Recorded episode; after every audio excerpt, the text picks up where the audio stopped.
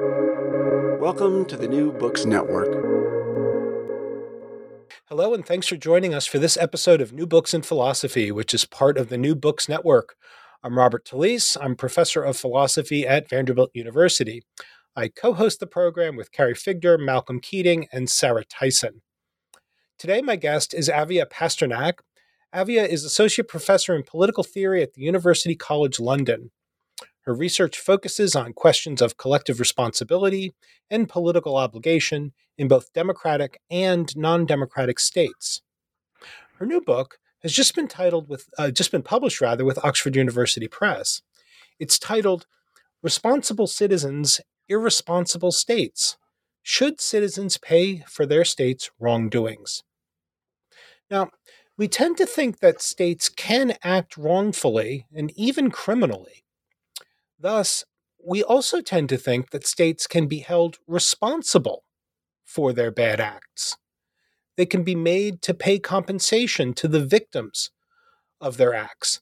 They can be made to suffer penalties with respect to their standing in the international community, and so on. The trouble, though, is that when states are held responsible, it's typically the case that the cost or the burden of that wrongdoing and the responsibility for it is transferred to the citizens of the offending states.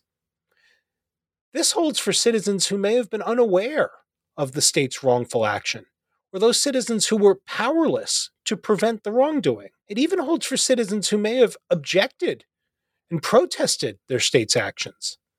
So, what could justify this shifting of the burden from the states who committed the wrongs to the citizens of the state?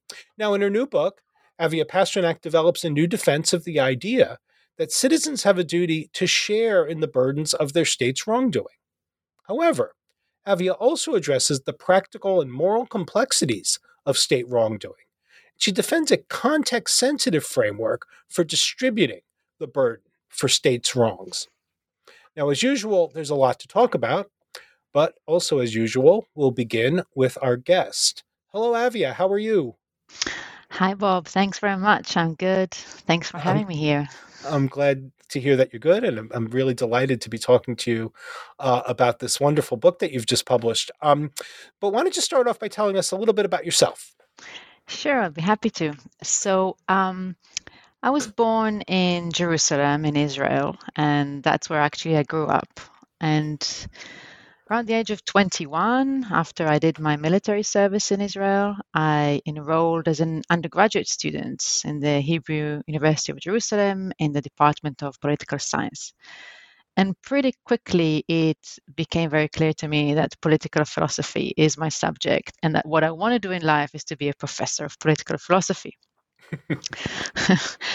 Uh, but around that period, I also became more involved in political activity um, against the Israeli occupation of Palestinian territories. And that was the period when um, the Oslo Peace Accord was basically collapsed. And it felt like um, political resistance to the ongoing occupation and to the ideological structures that support it it really felt futile despite our best mm. efforts. And I guess at that time it was when I became fascinated with kind of this ongoing determination of the activists around me to continue in the resistance nevertheless. Mm. And I had a feeling that there's um, something strange about the fact that despite them doing all that they can to resist the government's policies, they still have this prov- profound sense of belonging to the state and a continuous sense of personal responsibility to the very policies that they were protesting against. Hmm. And that seemed almost contradictory to me. Why are you responsible for things that you're fighting against? So it was pretty clear to me that when I went to Oxford to do my DPhil, that that's the question I want to work on and to think about and to understand. And I guess that question has accompanied me for a very long time ever since. So I wrote my PhD dissertation on it. Then I published several articles, and then I felt that my thinking about it evolved and matured until finally I reached a point where I said, you know what, I think I want to kind of actually put this all these ideas together in a book, and that's where we are. Well, that's wonderful. You know, it's always interesting to hear um, uh, instances when um, philosophical or theoretical work has its um, origin in some um, experience that's that somebody had or something that somebody encountered or confronted in their life. So um, that's an interesting background to the book. Um, so why don't we begin uh, then in talking about the book? It's uh, which I highly recommend to uh, to listeners. Um, uh, this book addresses a a, a very um, complex, uh, um, large problem. And um, in your conclusion, you you frame the, the the the problem that the book is aimed to address. You frame it as a question: uh, Should citizens pay for their state's wrongdoings? Now, the entire inquiry of the book, as you were just explaining, is oriented around um, mainly two competing accounts of how the burden of states' wrongdoing should be apportioned uh, to the citizens. Uh, can you sort of explain the, the big picture and those two models for us? Sure. Yeah, and I, I think with your permission, Bob, I'll, I'll spend a little bit time just explaining again the the, the big question because yeah. the way that the answers flow are, are, are against the background. And I think you you you gave a very good presentation of the core question that I'm interested in, and the question that I'm interested in it concerns this very real world practice where we do actually hold states responsible and expect them to pay for what they've done. And we have real world examples of that. And these are examples that I go back to in the book time and again. So the example that I chose to focus on were um, the German the, the reparation scheme that West Germany paid to the victims of the Holocaust in the aftermath of the Second World War. I also think about the compensation scheme that Iraq was um, kind of made to pay to Kuwait and to other um, entities in the aftermath of the first Gulf War. So we see that at the international level, I mean, of course, uh, deficient and incomplete as it is, there is a move to try to impose these type of obligations on states as such. But we also see it very much in domestic affairs. So there's many instances where present governments or states in their current form, in their present form, have taken responsibility for wrongs they committed in the past against their own populations. So, for example, um, in 2008, the Canadian government set up a, a reparation scheme to address the plight of um, people who were forcibly removed as children from their indigenous peoples' communities they're removed by the state or agents closely affiliated by the state, and the Canadian state accepted responsibility for that and apologized and also started the reparation scheme. So, as you said in, in, in your introductory note, our our um, initial intuition or our initial agent that we are holding responsible in these scenarios is indeed the state itself. But given the corporate nature of the state, it is us as citizens who end up paying the price through the public purse. And that can be a problem. I mean, it can be a problem um, because it's not clear that all those citizens that end up paying should actually be burdened in this way. So we can think about the Iraqi citizens in the aftermath of the Gulf War. They suffered terribly, partly because those very large sums of money were taken out of um, the state's resources and given into the compensation scheme.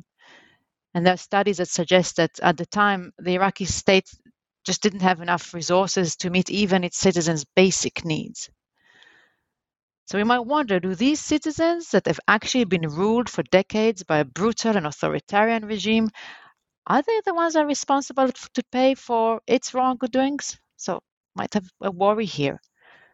Now, people might think, sure, it, it is a problem in, in states like Iraq, but surely it's not a problem in democratic states because we all have citizens of democracies. We can all take part in the political decision making process and affect our state policies.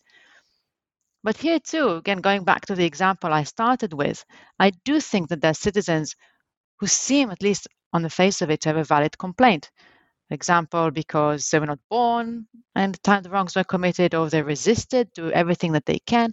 All of these seems to be valid reasons why they shouldn't be the one that end up with a duty of with a responsibility and the duty to clean up the mess um, when the state is demanded to do so. So that's kind of the the problem that I that I'm dealing with, and as I uh, explained in the earlier part of the books, um, the, I'm not the first one to address it, obviously. So there has been some literature on it, not a very big literature, to be honest, but there have been some attempts to address it in various places in the literature.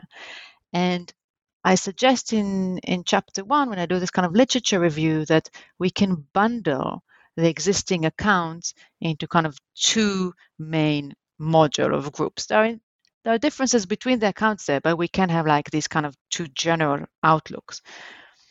Um, the first outlook is one that suggests that we should have some kind of a proportional distribution of the burden amongst the state citizens. And I should actually kind of put brackets here and say that I use the term citizens when I talk here and in the and in the book as well. But as a matter of fact, it's not just the formal citizens of the state that are kind of incurring the costs of a state's wrongdoing, right? So in every state, we have also migrants and uh, permanent residents or temporary residents or, or whatever, all kinds of groups that are not formally citizens of the state but are still part, you know, participating in, say, paying taxes, for example. So they're two are affected. I use the word citizens, but I mean all these groups. Okay, so just to, make sure that we know who I'm talking about. Okay, so going back to proportional distribution, the idea here is that we make sure that this burden from the state falls only on some citizens and in light of and in proportion to some um, morally relevant characteristic and there might be various characteristics here, but typically the one that uh, the that people who advocate this these type of models focus on is blame, is is a is a fact of blame. So the idea here is that there are some people within the state that are more to blame than others for that wrongdoing that the state committed. So maybe here we should point the finger at policymakers, or maybe we should point the finger at people with lots of political influence. Or maybe we should point the finger at people who carried out the state's orders. Right? So whichever people you, you identify as more blameworthy, the model tells us they are the one who should pay the price in proportion to their level of blame. Now, this seems like a good answer, right? It seems like it can address those concerns that I mentioned earlier because um, the model, this model goes after the people that our intuitions, our common intuitions tell us should be expected to pay the price. After all, it is a very common intuition, and if you are to blame for some wrongdoing, you are the one in the first instance that should be the one that fixing it, right? And presumably, if you resisted the injustice, or you didn't know about it, or you're not even there because you're not were born, you're not you're not to blame. So therefore, you are you know, it kind of excluded from the model, and those more concerns that we mentioned earlier are addressed. But I think that they're actually and, there's, real... and there's a but coming, right? yes, of course, because if that was the answer, then we could have um, finished here, right, and closed.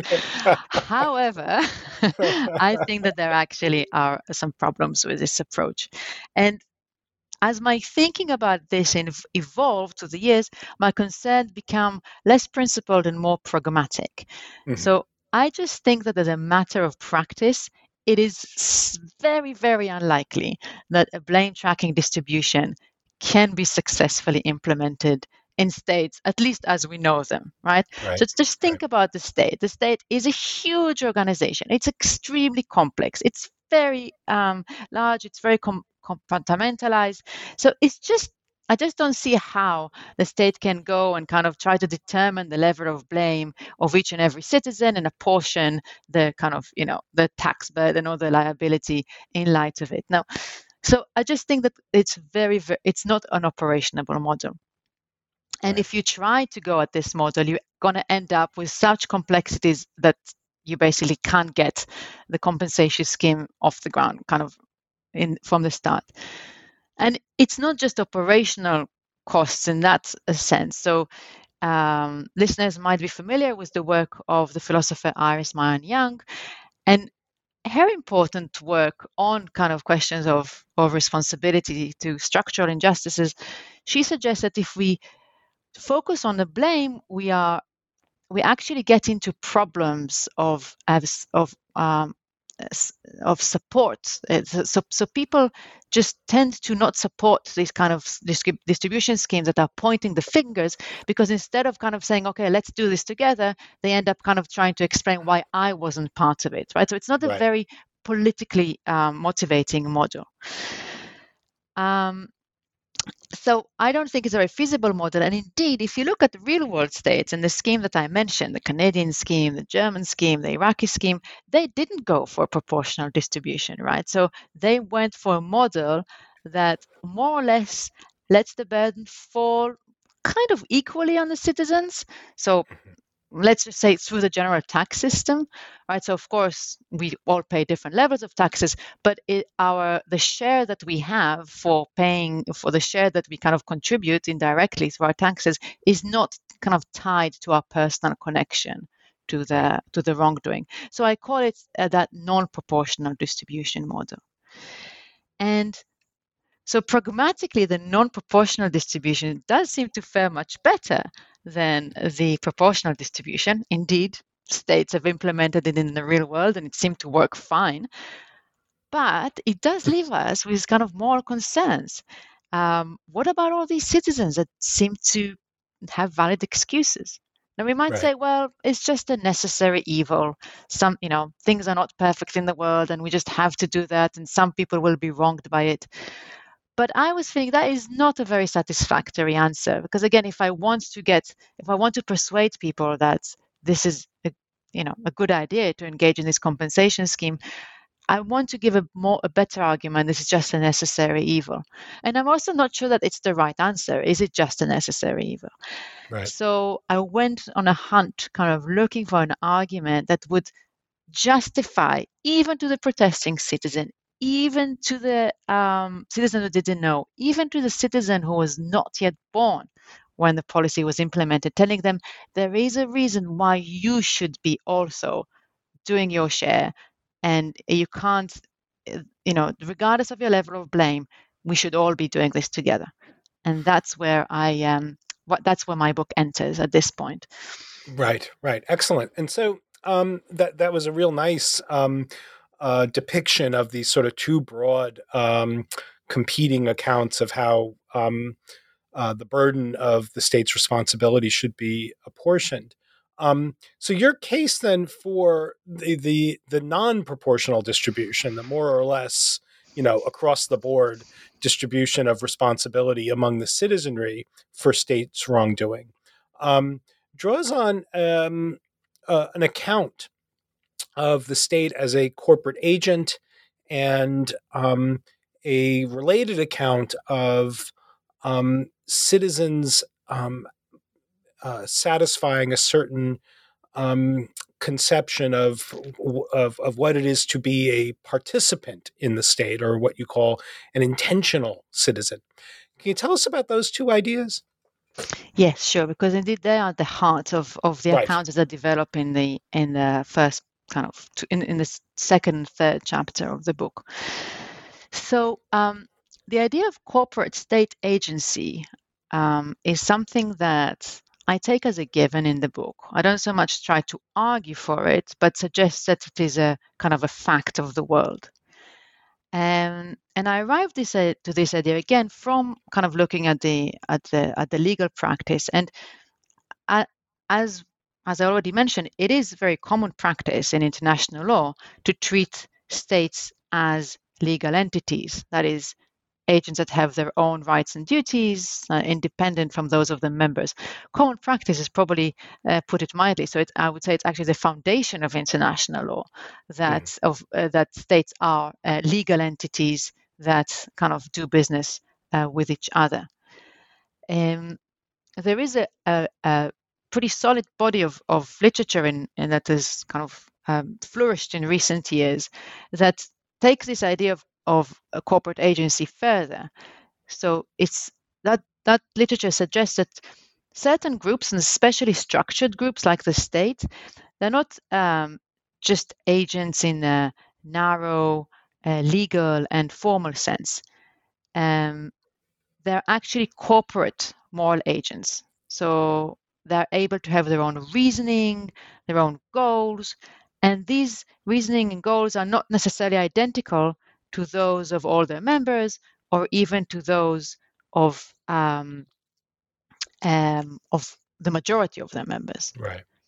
And um, there's quite a, a, rich literature on kind of group decision making and procedures and so on and so forth that, that, shows that how the structures of the group, the institutions that put in place, the decision making form, uh, uh, the, uh, that they, the decision making processes that they have in place, their internal hierarchies, um, various institutions and the coordination between them, all of these things can actually render the state's own reasoning and the state's own actions independent in an important sense from those of its members, for the mental states of mm-hmm. uh, the members.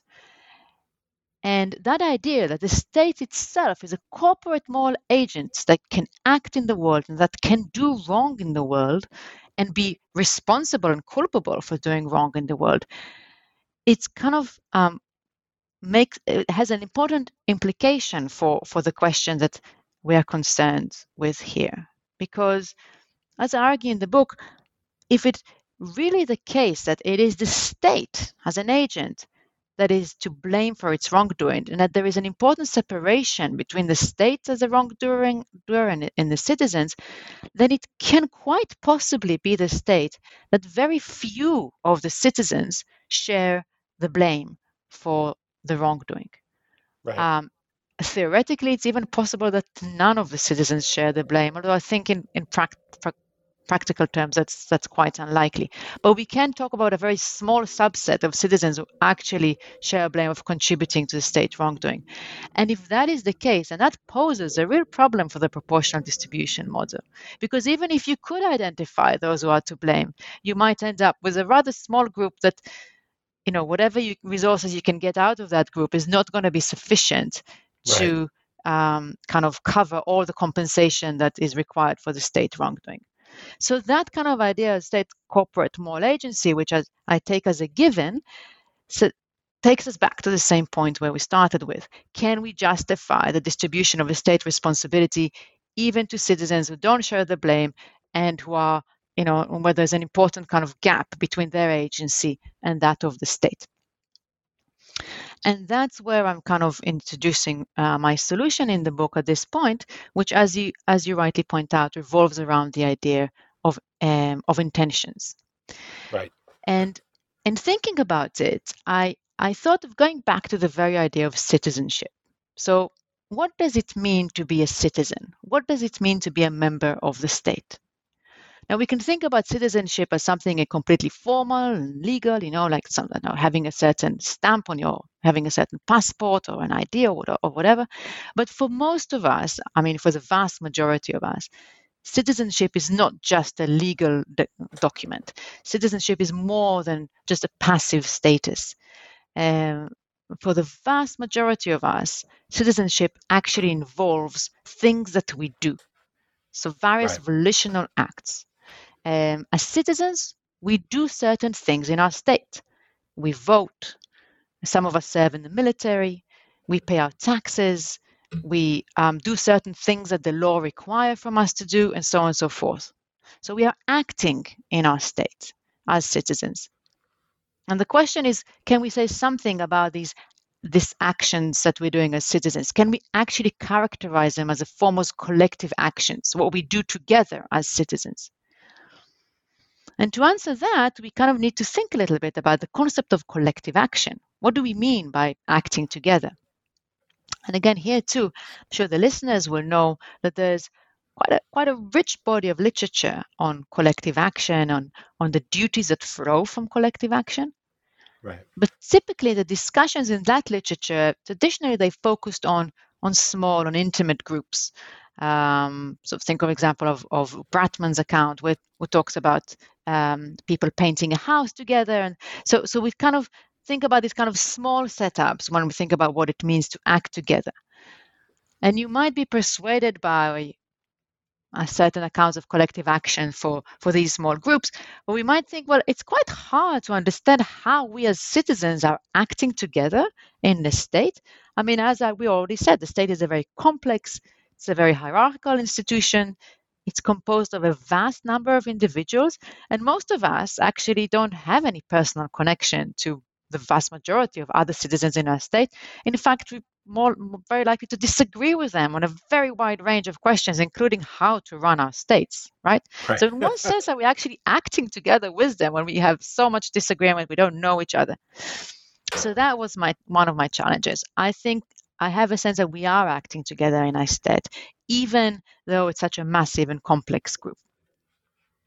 And my hunch that it is actually a form of collective action um, it j- draws on, on, an existing account of collective action uh, that was developed by Christopher Kutz in a book, uh, in a famous book called uh, Complicity.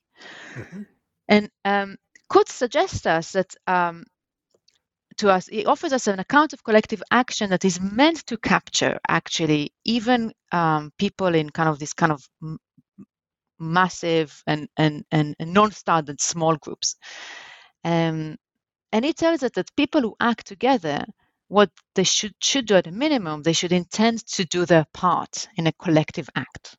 Right. So they should, another way of putting this, that they should see themselves as contributing to the realization of some collective end or some shared goal.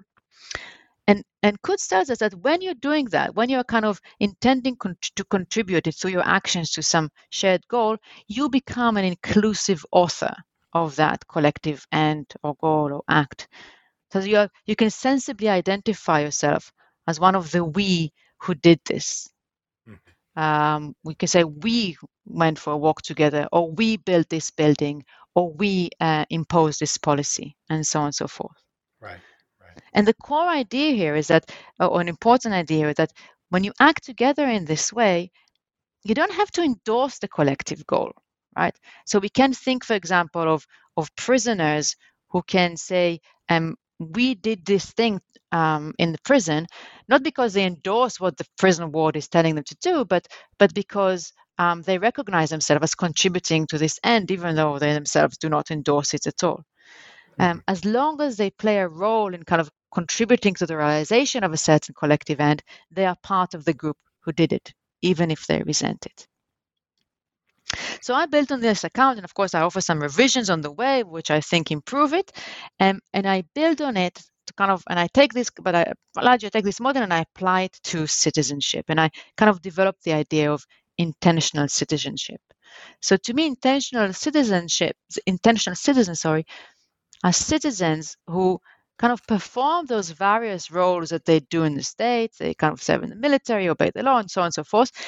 And whatever role the state allocates them, but they do so with an intention to take part in the state. So when they follow the state orders, they recognize that they are contributing to the general maintenance of the state as this corporate agent uh, mm-hmm. that is able to then decide upon plans and to execute it. So this is a core idea. So let me just repeat it. So they, they see themselves again as contributing to the very uh, idea that the, the very, uh, a, a, corporate agency of the state as an agent that is ends up being independent to them, deciding on its own goals and executing them. Right. Right.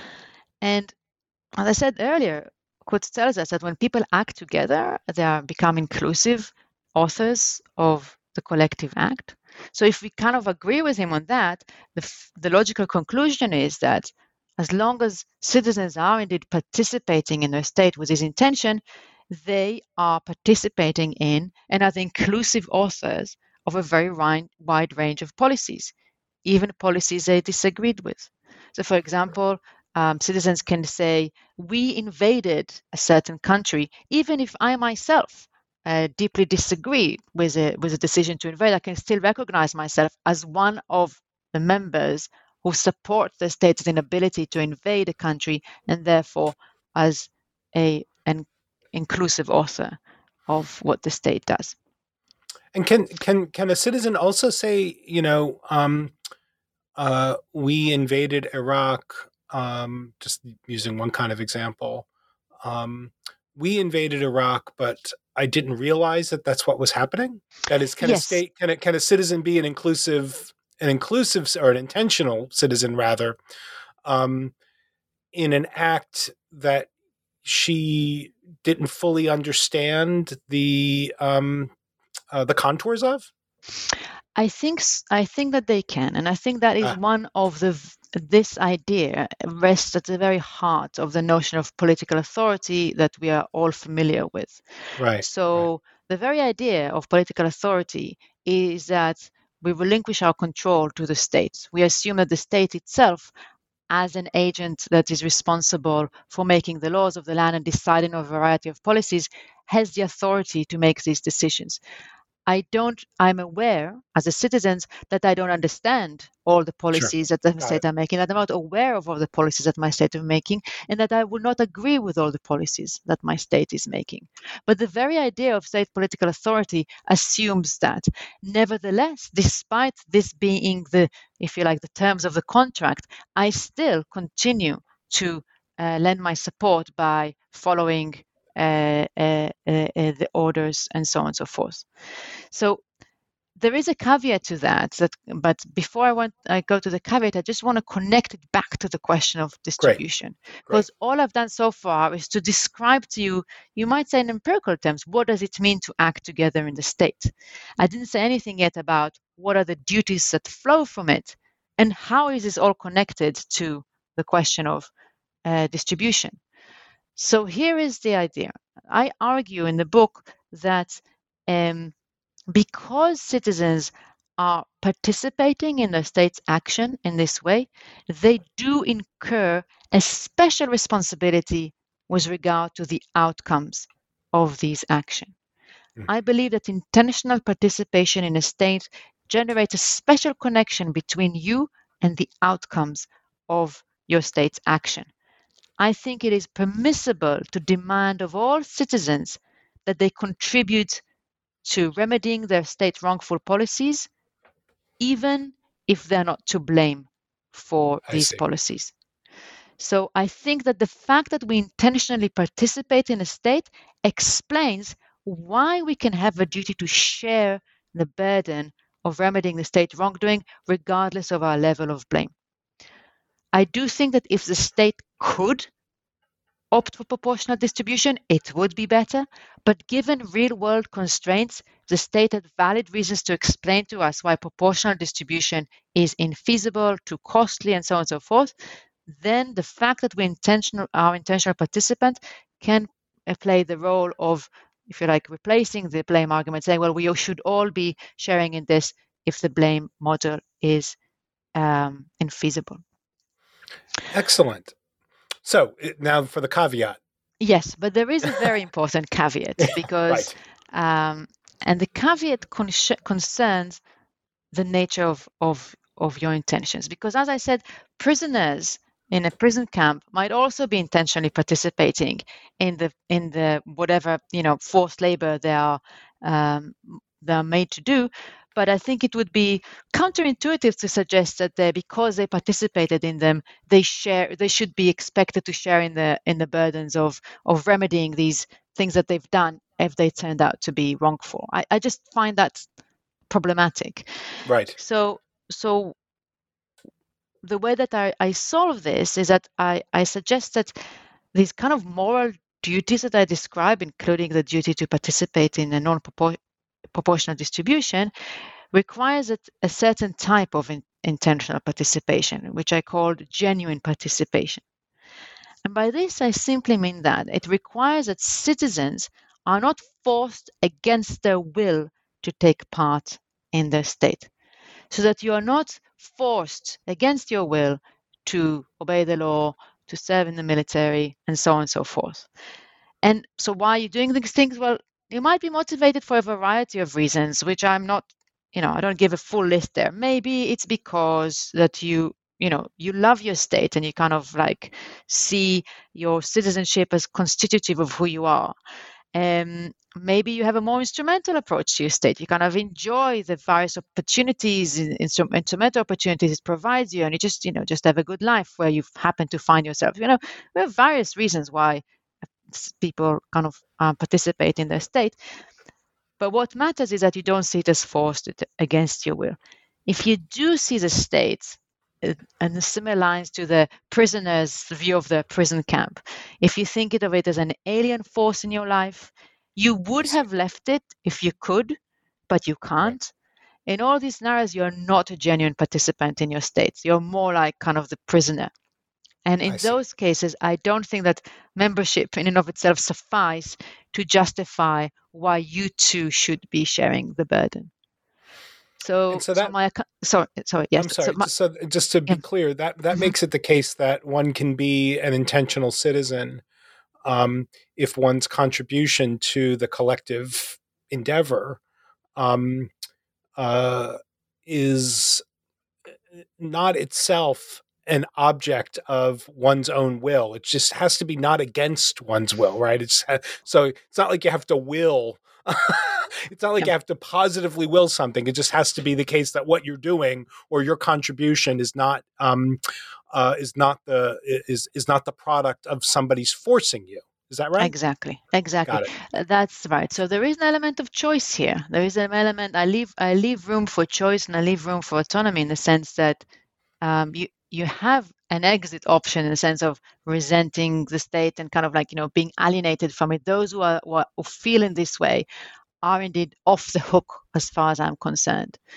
And in a way i think it's the attractive feature of my of my account that it is um, try to speak to to people's subjective attitudes and internal attitudes with regard right. to state and take these very seriously but I can also see why it might be seen as a drawback of the account because you might think, well, if it's all in people's minds and in internal states, so you know, how can you argue that this is a practicable model? How are we going to know um, what are people's attitudes? Um, and and and that that might seem seem to be a drawback of the model.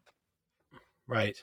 Um, but then you know, you know, maybe picking up on that, it does make it a um, something of an empirical matter with respect to any given um, population, whether that population by and large satisfies the requirements for um, intentional citizenship. Um, so you know you you get into this in one of your chapters where you say, well, look, we can look at this empirically, right? Mm-hmm. There are empirical markers, even we might say. Um, maybe at some point we might even say, you know, uh, there's certain things that even might count as tests for uh, uh, intentional citizenship. Um, can you can you tell us a little bit about? I mean, you conclude that the the that the empirical data that we have, especially with respect to um, uh, existing democratic states, um, suggests that intentional citizenship is is is really common. Um, can you tell us a little bit about that? Absolutely. So, as I said, it seems like a drawback of the model that we have to go around find facts about the world. Is intentional citizenship common? And um, and one of the objections that I um, encountered when I presented this argument maybe maybe because it was mostly presented to philosophers or who may have read too much philosophical anarchism. uh, they, a lot of them said, "Well, you know, I, am in my state. I feel like I'm forced against my will." So, and I disagreed. As I said, my own political experience and my own kind of identity as as as as a citizen I felt that this account does describe what I sense and what um, you know fellow political activists have uh, felt. So, but of course, this was very anecdotal um, data.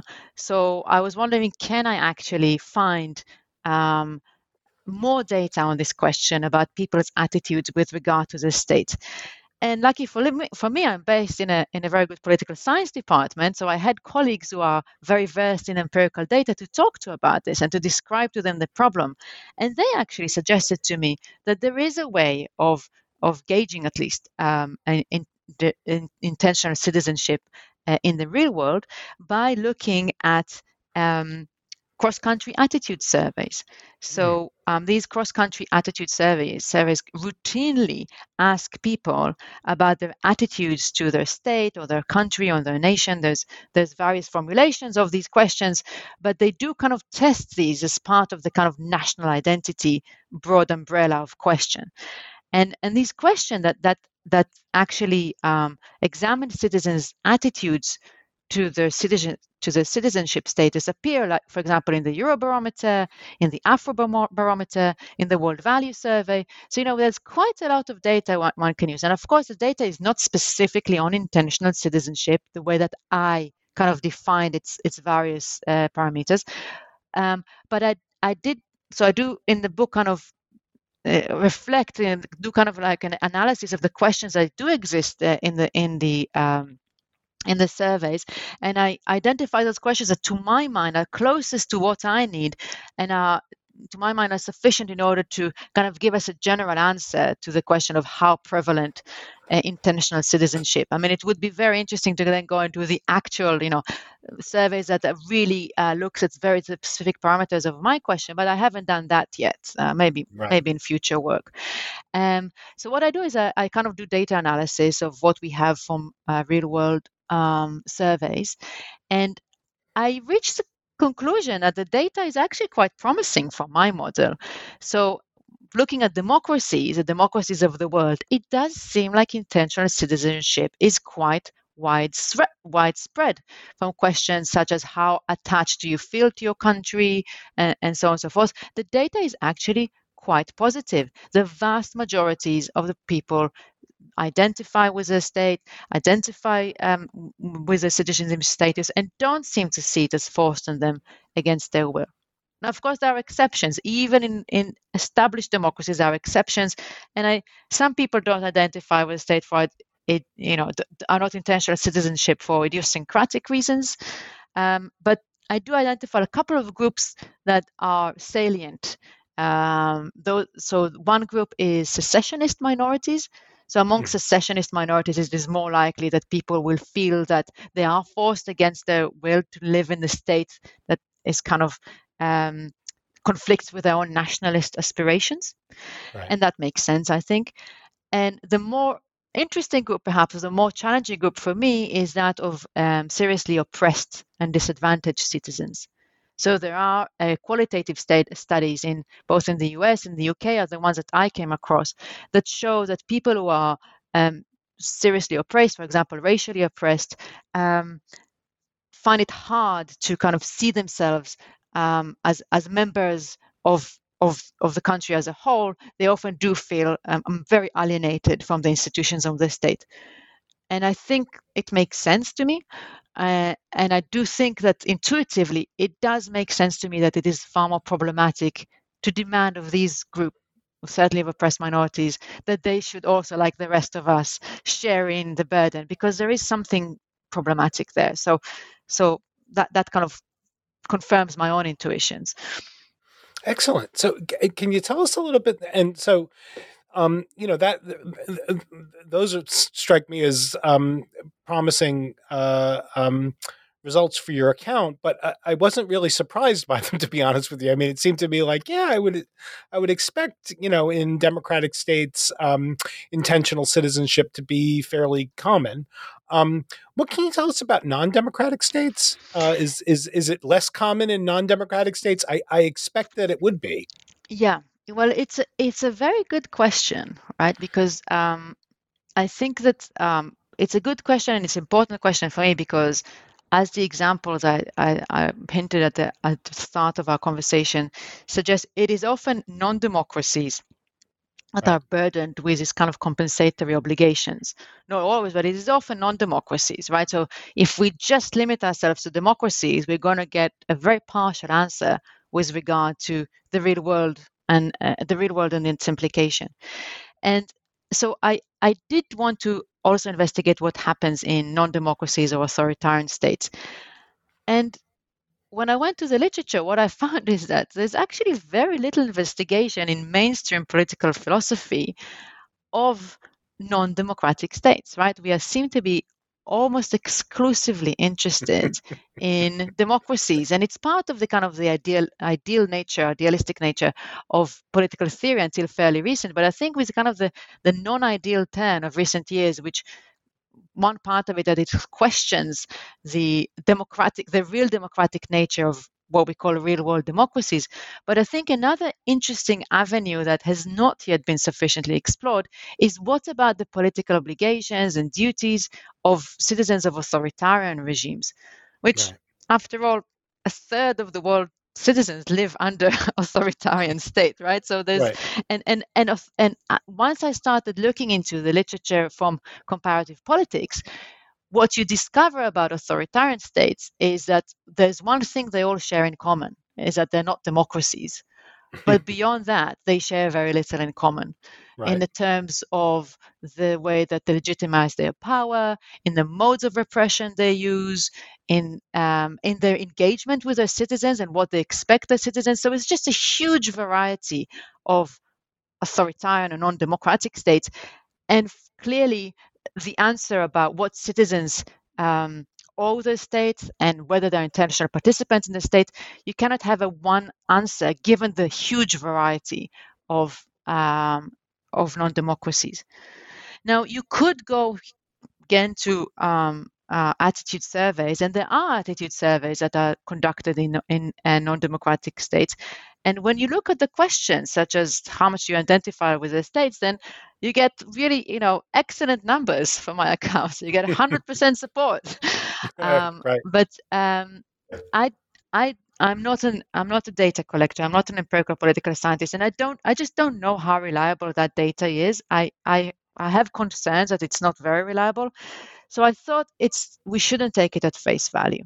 Right. And instead, what I propose is that we should examine the nature of the relationship between the state and its citizens in non-democracies and and i suggest three parameters that to my mind three factors that to my mind are um, important are connected to intentional citizenship so one of them is the extent of civic participation right so we know what we need to do in a state as democratic citizens but what non-democratic citizens are expected to do in a state varies from participation in a lot of state activity, from military parade, military and so forth, to the state almost being non-present in people's lives, right? So right. we have a wide range of participation there. And we also uh, the second factor is patterns of state repression. So to what extent, state, to what extent um, um, citizens face um, um, um, and you know punishment and curtailment of their rights should they choose to express uh, their views against the state and finally, there's a question of state manipulation, uh, which is, uh, you know, related to repression, but I separate them. So state manipulation, I mean, to what extent citizens actually know what right. their state is doing, and to what extent they don't know that they don't know. Right. Right. So we have states that manipulate the citizens so much to the extent that the citizens actually don't understand that they are being manipulated, and that perhaps is to an extent different than uh, democratic citizens. Um, so I, I tie, I, I look, I, and I suggest that the level of state manipulation, state, um, but, uh, but the civic participation and repression can help us to gauge intentional citizenship. And the bottom line is that I suggest that in the majority, in the, I think in the vast majority of, of states that as we know them, authoritarian states as we know them, it is unlikely that we will have prevalent intentional citizenship. But there are actually, I think it is possible that there are there are actually authoritarian states with lower level, at least there were in the history of you know the last 200 years, uh, states where uh, where where you could see um, that we have more reasons to think that intentional citizenship was prevalent. But by and right. large, the conclusion I'm drawn to is like you suggested, but I now have a basis for it, not just an intuition, that in non-democracies we should be much, much more careful about assuming right. that the citizenship, the citizens are participating. Right, great. And, uh, you know, you at one point in the book um, make reference to a distinction between um, authoritarian and totalitarian states, um, where it seemed to me very interesting because it, it struck me that part of the injustice of totalitarian states is that it's part of the the state part of what the state does is try to you know try to expand complicity among the citizens in its wrongdoings, right? That exactly. part of what it does is it forces mili- you know, it, it and it's usually um, uh, uh, coordinated with various kinds of nationalist, uh, um, you know, uh, uh, stoking certain kinds of nationalist sentiments. So, you know, it got me thinking. It's a nice thing for a philosophy or political theory book to do is to get one thinking. Got me thinking, like, yeah, part of the injustice of of that kind of non democratic state is the way in which it tries to manufacture the conditions under which more and more people will count as intentional citizens uh, and therefore will be liable uh, for yeah. uh, for its wrongdoing, right? Yeah. And and for me, I have to say, as an as an Israeli citizen, again going back to autobiography, um, it got me thinking about, for example, the German reparations scheme because right. as growing up in Israel, it was obvious to me that the German reparations scheme was an absolute moral duty without any question yeah. of, of Germany. But having worked on these questions, I began to, to ask myself, why do I think that the German citizens as, as a whole are responsible to play for the atrocities committed by their government while I'm much more willing to admit that the Iraq, it seems to me in the case of the Iraqi citizens, I was feeling uncomfortable about that yeah. fact that I and I and I had I've obviously I had this personal bias as an Israeli citizen, but I think it of course we need to look closely into what happened in Iraq and we need to look closely at what happened in Germany and there's a lots of debates among historians about the attitude of the German population to the Nazi state and to and to the atrocities that it committed, how much they knew or not. And you know, we need to rely on these empirical accounts. But I think the kind of like knee-jerk reaction of it was it was right.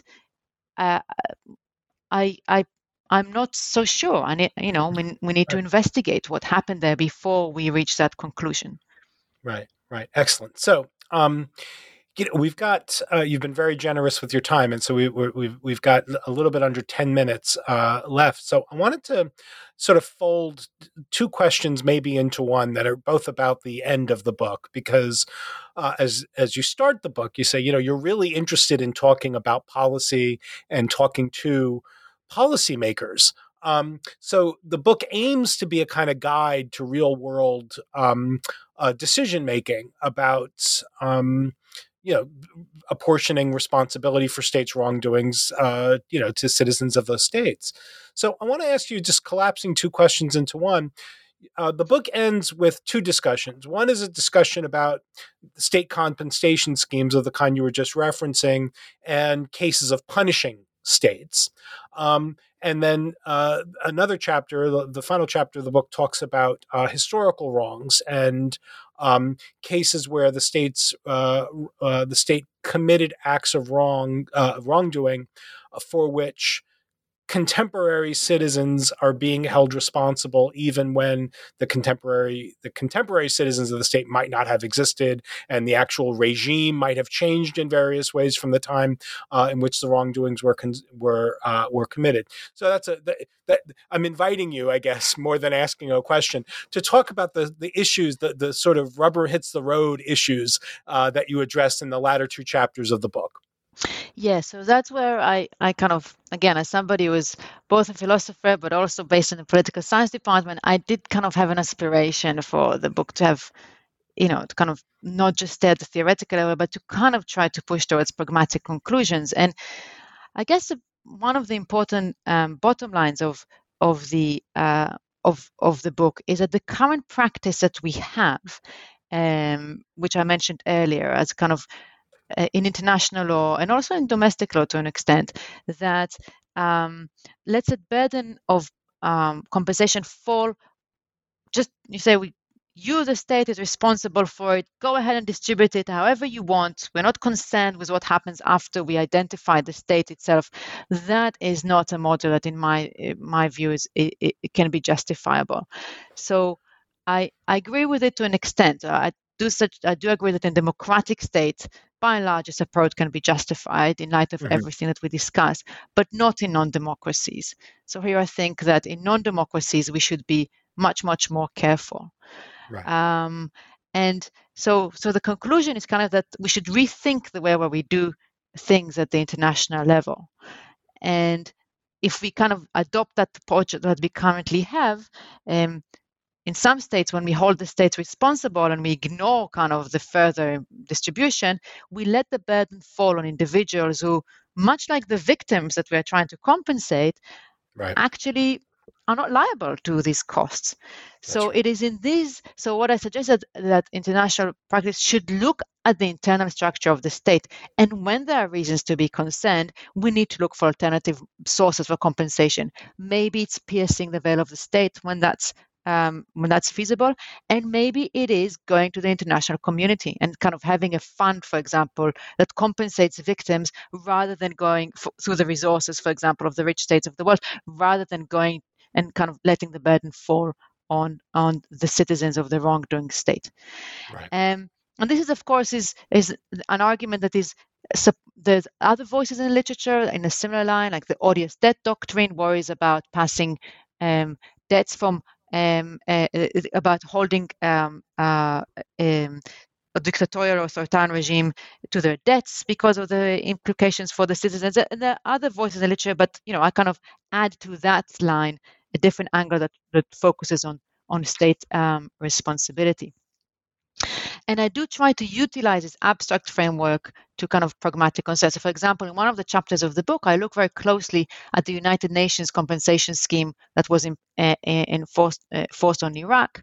And I kind of analyze, I, I do what I suggest should be done. So I analyze the regime structure in Iraq at the time. I show that according to my model, it's very unlikely that the vast majority of Iraqi citizens were intentional participants of the state. So I don't think the scheme as it was constructed was justified.